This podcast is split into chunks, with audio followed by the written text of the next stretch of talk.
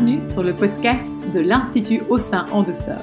Je suis Caroline Deville, médecin généraliste, consultante IVCLC en allaitement spécialisée dans les freins restrictifs buccaux.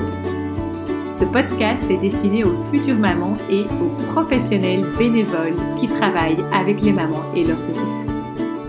Dans ces podcasts, nous parlerons de l'allaitement, mais aussi des freins restrictifs buccaux. Après l'échec de l'allaitement avec ma fille aînée, j'ai décidé qu'il n'en serait autrement pour mes autres enfants. Nous allons donc déconstruire ensemble les fausses croyances autour de l'allaitement à travers mon expertise professionnelle et mon expérience personnelle de maman de quatre enfants. Écoutez et respectez la physiologie de la grossesse, la naissance et du postpartum. Avoir confiance en son corps et en son bébé. Toutes les femmes sont capables d'allaiter. Bonjour à tous et à toutes et bienvenue dans ce huitième, c'est déjà le huitième podcast. Dans ce huitième podcast, eh bien, j'avais envie d'aborder quelques fausses croyances autour de l'allaitement. Alors bon, des fausses croyances autour de l'allaitement, il y en a vraiment beaucoup, beaucoup. De la désinformation aussi. Et si je vais en aborder quelques-unes, on va repartir de la physiologie pour démonter, euh, si je peux dire ça comme ça, quelques fausses croyances. Alors la première fausse croyance que j'avais envie d'aborder, c'était ben, souvent J'entends tellement souvent des mamans me dire que allaiter euh, c'est fatigant, que le médecin, que leur médecin leur a recommandé d'arrêter l'allaitement parce qu'elles étaient beaucoup trop fatiguées et que ça allait être beaucoup mieux comme ça. C'est vrai que bon voilà la question. Alors j'ai déjà pas mal abordé le sommeil du bébé et de la maman allaitante dans le podcast précédent. Je pense que déjà là dans ce podcast là vous avez pas mal de réponses euh, à cette question la question aussi qu'il faut se poser, c'est une maman qui n'allait pas, est-ce qu'elle est vraiment moins fatiguée? Et en fait, c'est de là que partent pas mal d'études cliniques qui comparent en fait des groupes de mamans allaitantes et des groupes de mamans euh, non allaitantes. Et jusqu'à présent, aucune étude clinique a réussi à prouver qu'une maman qui n'allaitait pas son bébé était moins fatiguée qu'une maman qui allaitait. Et à chaque fois, c'est plutôt la conclusion inverse qui arrive et qui montre qu'en fait, les mamans qui allaitent sont moins fatiguées, récupèrent mieux, dorment mieux, vous vous souvenez, je vous en ai parlé, lors de l'allaitement, il y a la sécrétion d'ocytocine et de prolactine, et on a notamment cette hormone, la prolactine, qui est sécrétée qui va modifier le sommeil de la maman, qui va modifier, oui, voilà, elle va tomber dans un sommeil euh, plus profond, plus vite et plus réparateur, du coup, donc elle récupère mieux. En plus de ça, souvenez-vous, l'ocytocine qui est sécrétée pendant la tétée va aider la maman à se rendormir après une tétée nocturne. Alors c'est vrai qu'on avait aussi abordé l'endormissement des bébés qui sont allaités. Souvenez-vous, dans le lait maternel, en fin de journée, ce lait maternel contient la mélatonine sécrétée par la maman le soir, hein, à la tombée de la nuit, et cette mélatonine passe dans le lait maternel et permet à bébé lui aussi de s'assoupir et de s'endormir. Ok, ça c'est vraiment le rôle de la mélatonine sécrétée le soir lorsque la pénombre arrive. Arrêter d'allaiter parce qu'on n'est pas fatigué ne va probablement pas arranger les choses. Euh, il y a d'autres questions à se poser quand on est fatigué et qu'on a un petit bébé. C'est pas l'allaitement qui fatigue, c'est le fait de devoir s'occuper d'un bébé 24 heures sur 24 parce que le bébé il est dépendant 24 heures sur 24 de ses parents. Et puis c'est un petit peu la société actuelle qui rend les choses plus difficiles parce que cette phrase d'un proverbe africain qu'il faut un village pour élever un enfant est encore plus vraie quand on a un bébé et nous vivons malheureusement dans une société telle que euh, les villages autour des mères n'existent plus. Et donc euh, les mamans sont souvent très très fatiguées par, j'ai envie de dire tout simplement, manque de soutien, par le manque de ce village. Donc voilà, euh, il y a beaucoup de quand on revient à la physiologie de l'allaitement, on se rend compte que c'est pas l'allaitement qui est fatigant. Parce que voilà, tout est fait pour justement que cet allaitement permette à la mère de se reposer, de s'assoupir pendant une tétée, de mieux récupérer grâce à ces modifications cérébrales grâce aux hormones, mais que pourtant, en effet, probablement que, oui, la question qu'on se pose, c'est tiens, est-ce que les mères d'aujourd'hui sont plus fatiguées que les mères d'autrefois euh, j'ai pas la réponse, j'ai pas d'études cliniques, enfin j'ai pas lu euh, d'études cliniques par rapport à ça, mais on peut euh, s'imaginer que probablement oui, parce que la société actuelle n'est plus organisée telle qu'elle était auparavant et les mères sont beaucoup moins soutenues qu'avant par le village. Voilà un petit peu déjà pour bah, essayer de démystifier euh, cet allaitement euh, qui en fait n'est pas fatigant, que du contraire. Alors un deuxième mythe que j'avais envie d'aborder avec vous, c'était un peu ce mythe que le bébé allaité à la demande, étant donné que la maman répond à son besoin euh, tout de suite, eh bien ce bébé va devenir dépendant de sa mère. Les bébés sont dépendants de leur maman, de leurs parents. C'est comme ça, c'est normal. Ce sont des mammifères. Les mammifères, quand ils naissent, ils sont dépendants de leurs parents, sans quoi ils meurent. Et donc, euh, un bébé ne devient de toute façon pas dépendant de sa maman, il l'est dès la naissance.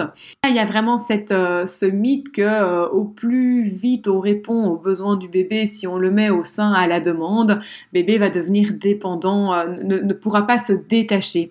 Alors il y a cette petite phrase qui, dit qu'avant de avant de se détacher, il faut pouvoir s'attacher. Et donc le fait de, et ça maintenant ça a été prouvé par les études scientifiques, hein, que des parents qui répondent euh, sans tarder à la demande de leur bébé. Alors ça peut être la demande du bébé, ça peut être euh, je veux manger, je veux un câlin, j'ai besoin d'être près de toi, enfin peu importe quelle est sa demande, mais voilà, quand, quand, les parents répondent rapidement à la demande du bébé, ce sont des enfants qui plus tard vont pouvoir aller à la découverte du monde extérieur de manière beaucoup plus indépendante et sereine.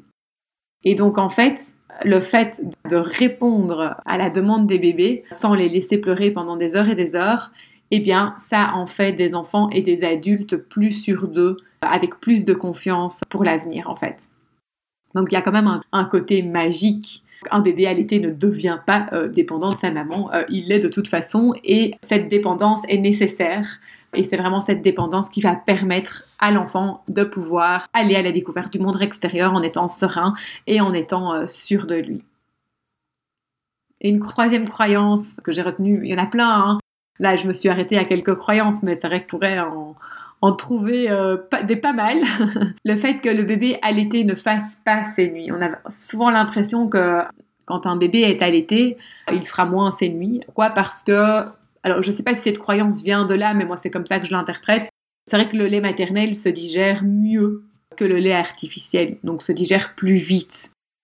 Et donc, ça fait croire que du coup, un bébé allaité va boire plus souvent qu'un bébé au biberon. Ok, mais ça, il n'y a aucune étude qui le prouve. Donc voilà, il y a la croyance que du coup, un bébé allaité va se réveiller plus souvent la nuit. Souvent, ben voilà, quand il y a un bébé qui se réveille très souvent la nuit, on dit à la maman, ben arrête d'allaiter, arrête d'allaiter et il dormira. Et qu'est-ce qu'on remarque quand un bébé allaité la nuit est sevré pendant la nuit parce que, soi-disant, il se réveille trop la nuit on remarque le fait de faire passer ce bébé au biberon, eh bien, il va très souvent euh, se réveiller tout autant pour boire au biberon qu'il ne buvait au sein avant. Ça ne change rien de faire passer un bébé euh, allaité au biberon euh, la nuit pour qu'il passe ses nuits. En fait, ce qu'on confond beaucoup, c'est que bah, ça, ça, ramène au cycle du sommeil du bébé, dont on a discuté dans le podcast précédent. Un bébé, il a un cycle du sommeil qui est plus court et il a un sommeil qui est plus léger, donc c'est pour le protéger. Ok, ça on en a déjà parlé. D'où le fait que pour lui, passer d'un cycle à l'autre, ben oui, c'est un petit peu, ça peut être un petit peu plus difficile. Et téter, que ce soit au sein ou au biberon, ben ça va le rassurer et ça va l'aider à enchaîner ses cycles.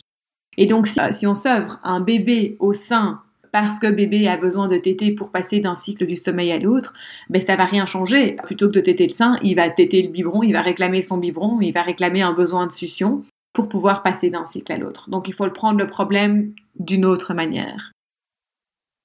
Une autre petite remarque aussi, c'est sevrer la nuit ne veut pas dire arrêter l'allaitement. Ok, ça aussi il y a une grosse différence et on confond beaucoup les deux.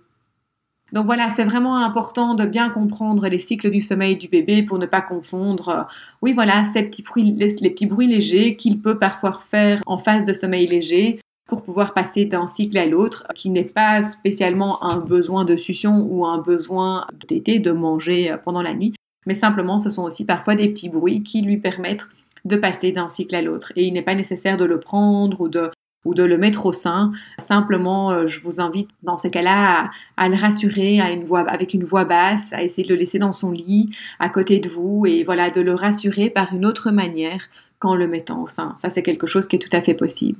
Ceci étant dit, moi, ce que j'ai vraiment envie de vous dire, c'est s'il y a des difficultés pendant la nuit et que votre bébé, que votre bébé soit allaité ou pas, hein, consultez des professionnels bienveillants qui pourront vous aider. Mais un bébé allaité ne va pas faire moins bien ses nuits parce qu'il est allaité qu'un autre bébé. À nouveau là, pour l'instant, il n'y a absolument rien qui le prouve. Croyance suivante. Allaiter abîme la poitrine. Mais là aussi, il y a beaucoup, beaucoup de désinformation par rapport à ce, à ce sujet-là. Quand on décide d'avoir des enfants et que la maman tombe enceinte, ben c'est tout son corps qui va changer. C'est pas juste la poitrine à cause de l'allaitement, c'est vraiment tout son corps qui va changer ben, suite à cette grossesse, suite à, suite à l'accouchement. À nouveau ici, rien n'a montré que l'allaitement abîmait la poitrine. Rien du tout. Avec une grossesse, la poitrine va changer.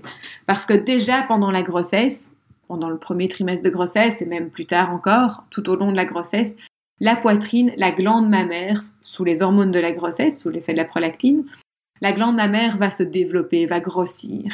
Et dans le but de préparer l'allaitement lors de la naissance de bébé.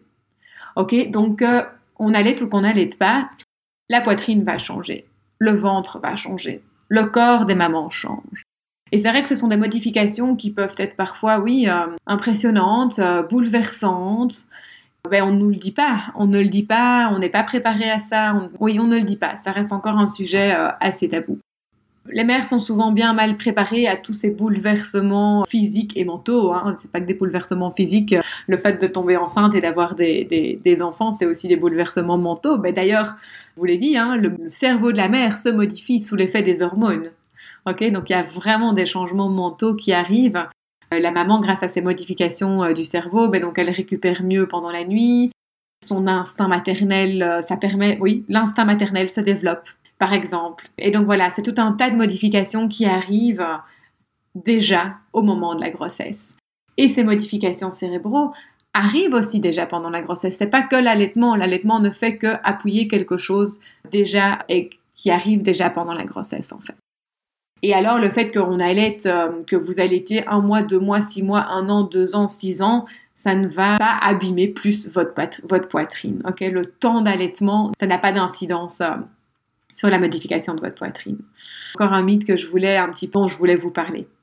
Alors ensuite de ça, ce mythe, ah mais quand on allait, on peut pas contrôler les quantités de lait bu qui sont bu par bébé, et ça c'est embêtant parce que alors sinon on sait pas s'il a bu assez, on sait pas s'il a ce qu'il faut, on sait pas s'il sera en bonne santé.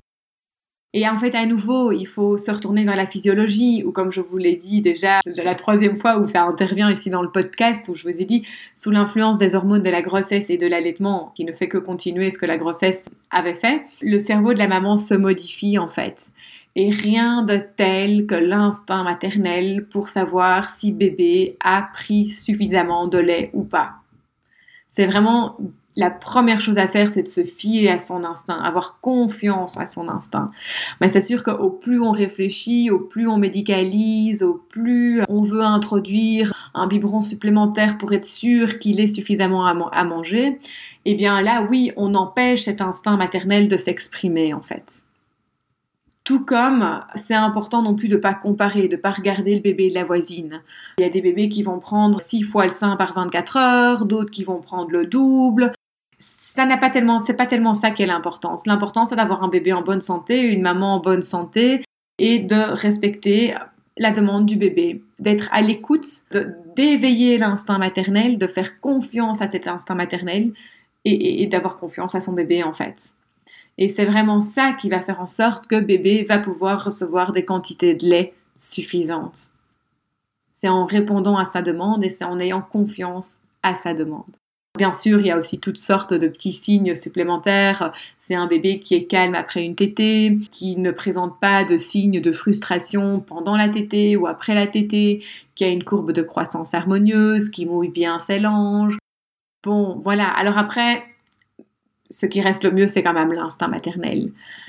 Parce que voilà, de nouveau, quand je vous dis une courbe de poids harmonieuse, ça, ça implique qu'il va falloir peser le bébé. Mais à nouveau, peser trop souvent le bébé, ça peut être trop stressant. Et de nouveau, ça casse cet instinct maternel.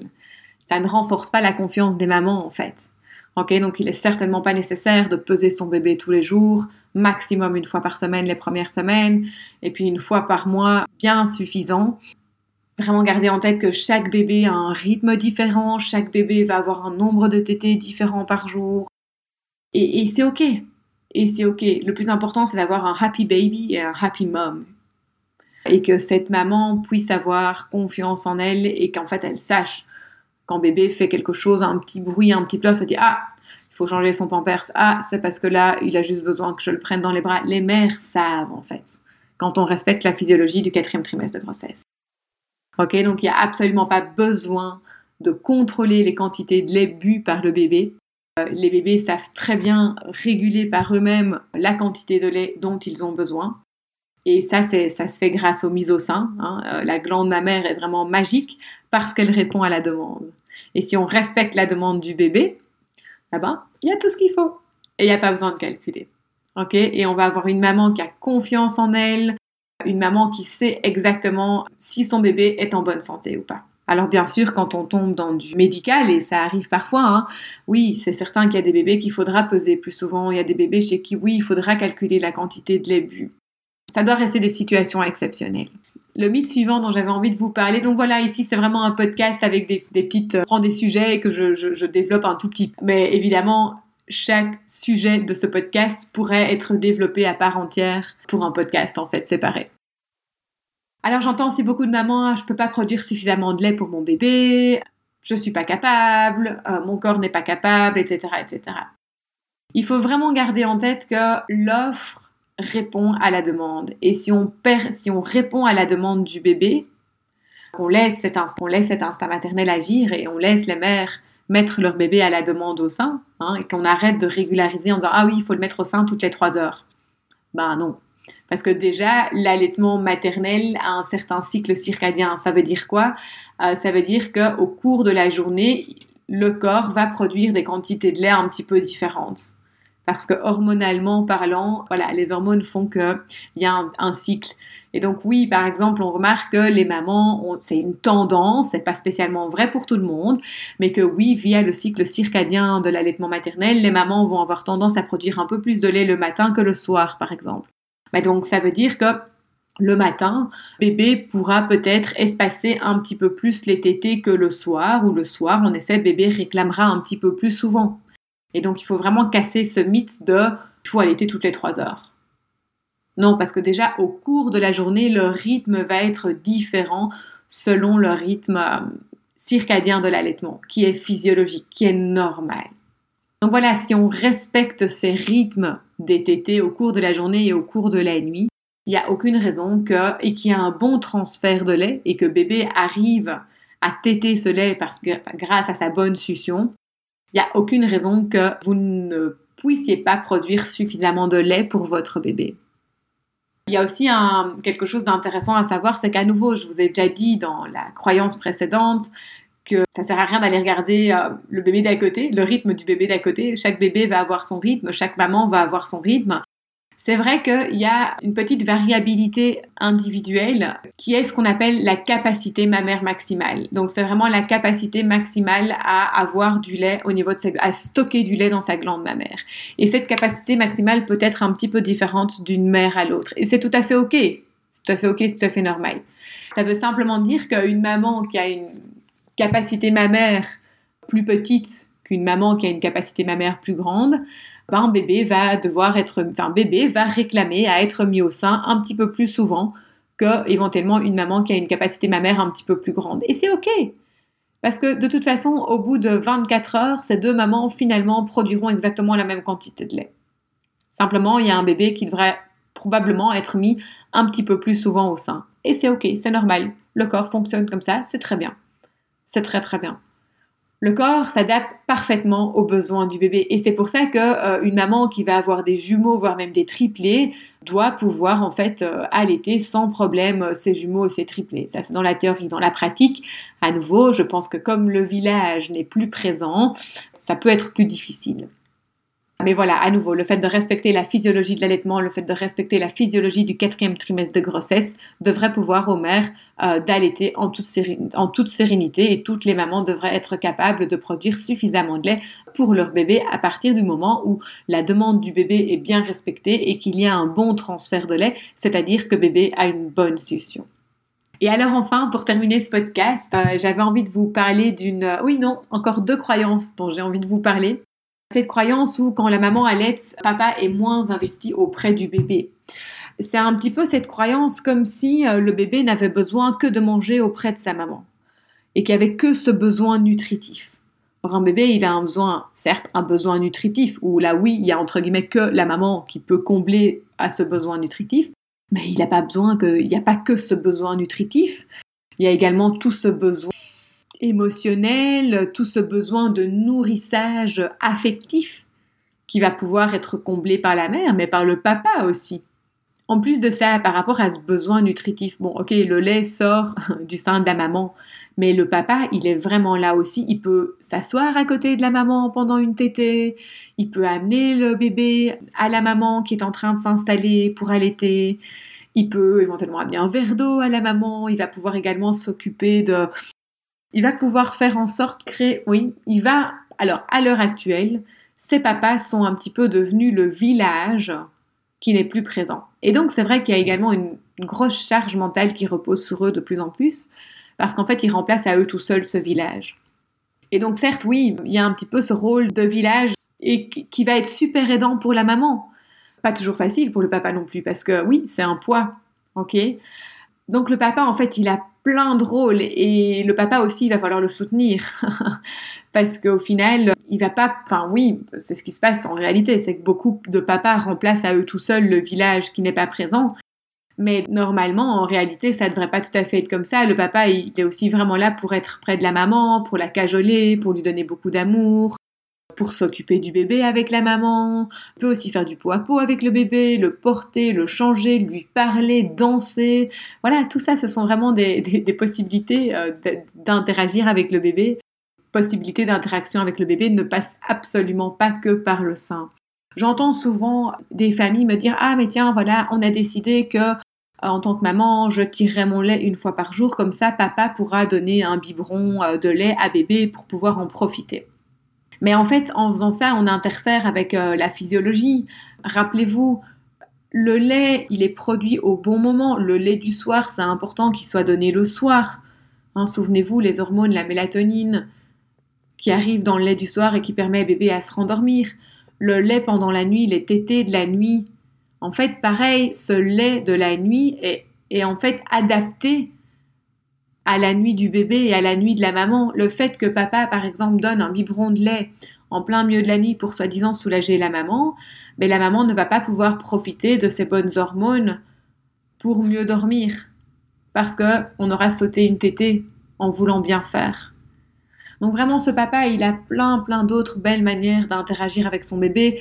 Le bébé, il n'a pas que un besoin de nutrition, mais il a un besoin également de nourrissage affectif. Et là, le, papa a tout son rôle, a tout son rôle également à jouer là-dedans. Pendant la nuit, par exemple, alors même si euh, je vous ai un petit peu parlé, je pense, de cododo dans le, dernier podcast. Idéalement, bébé devrait dormir à côté de maman. Hein. Mais bon, voilà, si c'est pas le cas, voilà, papa peut, oui, se lever la nuit et amener bébé à maman pour l'aider et pour la, soulager, pour qu'elle puisse se reposer encore mieux. Mais normalement, même encore ça, il ne devrait pas y avoir besoin de le faire parce que normalement, bébé devrait être euh, à la bonne place, à la bonne adresse, c'est-à-dire près de maman. Parce que d'un côté, quand le papa se réveille pendant la nuit pour donner un biberon au bébé ou bien pour amener le bébé à sa mère, lui se réveille et ne bénéficie pas de toutes ces belles hormones de l'allaitement pour se rendormir. Et la maman non plus, du coup, vu qu'on a loupé une tétée. Et donc les deux loupent une possibilité de passer une bonne nuit. Alors que si on met bébé à la bonne adresse, ben voilà, il n'y a pas besoin que le papa se lève. Et c'est vrai que pour revenir au papa, c'est vrai que les papas ont, vraiment pris un rôle euh, très très important ces dernières années par le manque du village euh, autour de la maman. Donc le papa a vraiment un rôle de soutien auprès de la maman et alors il a un rôle euh, de nutrition affective auprès du bébé qui, qui, est bien sûr, qui est tout à fait là aussi. D'ailleurs on le remarque, au plus les papas sont investis auprès de la maman et de son bébé, au plus les allaitements sont longs. C'est vraiment ce soutien du papa qui va permettre à la maman d'allaiter le plus longtemps possible. Alors voilà, soutien du papa et soutien du village, hein, les papas, il faut pas les oublier. Enfin, je fais une petite aparté euh, dans, ce podcast par rapport au papa. C'est vrai qu'on devrait faire un podcast euh, dédié au papa parce que les changements sociétals n'aident pas les pères compliquent le rôle des pères, je trouve. On pourra en parler plus longuement euh, dans un prochain podcast. Alors, dernière croyance dont j'avais vraiment envie de vous parler aussi. Allaiter, ça fait mal, c'est normal et ça va passer. Allaiter, ça ne peut pas faire mal. Ce n'est pas normal si ça fait mal. Il faut, si l'allaitement fait mal, même un tout petit peu, il n'y a pas de un tout petit peu, ça fait mal ou ça ne fait pas mal. Donc même le un tout petit peu, je vous invite vraiment à consulter. L'allaitement ne peut pas faire mal. Ok, ça c'est vraiment, je trouve que c'est tellement important de le dire. Dame Nature est bien faite. Jamais Dame Nature n'aurait fait en sorte que l'allaitement peut être douloureux. Même pas une seconde. Je peux pas y croire. Un allaitement qui fait mal, c'est un bébé qui n'est peut-être bien positionné. C'est un bébé qui a une succion qui pince. Faut aller voir la succion du bébé. Ok, consultez, consultez jusqu'à ce que vous ayez un professionnel qui vous dise Ok, ça fait mal, ce n'est pas normal, on va chercher des solutions jusqu'à ce que ça ne, fasse plus, ne fasse plus mal. Et n'attendez pas que ça fasse très mal pour consulter. Il n'y a pas de petite douleur pour moi. Dame Nature, elle est bien faite. Elle est bien faite, Dame Nature, et jamais, jamais elle n'aurait fait en sorte que l'allaitement puisse être douloureux, même un tout petit peu en début d'allaitement. Jamais. Ok, consultez, il n'y a pas de petite douleur et n'attendez pas que ça s'empire. C'est là-dessus que je vais terminer ce podcast aujourd'hui. Alors vous savez qu'il y a toujours mon accompagnement de soutien à l'allaitement qui est disponible pour les, futurs parents et pour les parents qui allaitent disponible sur mon site internet, accompagnement qui contient une quarantaine de vidéos euh, informatives sur l'allaitement, euh, sur le sommeil, sur euh, comment tirer son lait, voilà, et pas que. Et alors, accompagnement de soutien avec lequel vous avez également accès à un groupe Facebook sur lequel en fait je réponds à vos questions et sur lequel je peux continuer à vous soutenir. Et je vous dis à très très bientôt pour un prochain podcast qui sera sur le thème de la Mayomunchi. L'épisode touche à sa fin. Merci de tout cœur pour votre écoute. Si vous avez aimé ce podcast, vous pouvez tout simplement laisser 5 étoiles ou le recommander à une maman qui en a besoin. Si vous êtes professionnel, n'hésitez pas à venir découvrir mes formations en ligne sur l'allaitement et sur les freins restrictifs buccaux.